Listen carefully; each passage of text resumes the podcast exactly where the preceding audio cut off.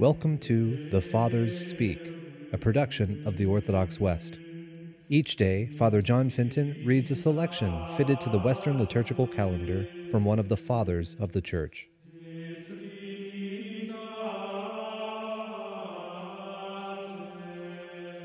From a homily by our Father among the Saints, Augustine.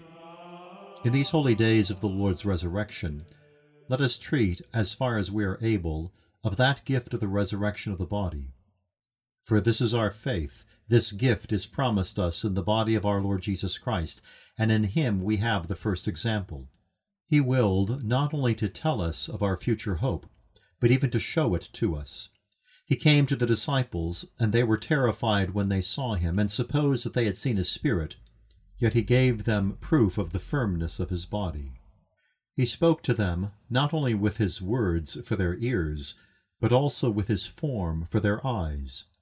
He proved his identity not only by appearing before them, but also by offering himself to be touched and handled, for he said, Why are ye troubled, and why do thoughts arise in your hearts? Behold my hands and my feet, handle me, and see. For a spirit hath not flesh and bones, as ye see me have. Yet in the face of all this evidence, men were arguing against it. But what else can be expected from men who can perceive only what is natural to man than to argue with God and to doubt his existence? For he is God, and they are but men. But God knows the thoughts of men, that they are but vain. In carnal man, the whole system of understanding is in accordance with the habit of beholding. Man believes what he is accustomed to see, and does not believe what is unusual.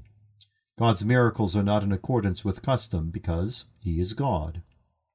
It is a greater miracle that so many men are born every day who have not previously existed than that some of them who do already exist should rise from the dead. And yet this is not considered a miracle at all, but is taken for granted. Christ is risen. It is a certain fact. He was body, he was flesh, he hung on the cross, he gave up the ghost, his flesh was laid in a sepulchre. He who lived in it showed that flesh to be living. Why are you amazed? Why do you not believe? It is God who has done this.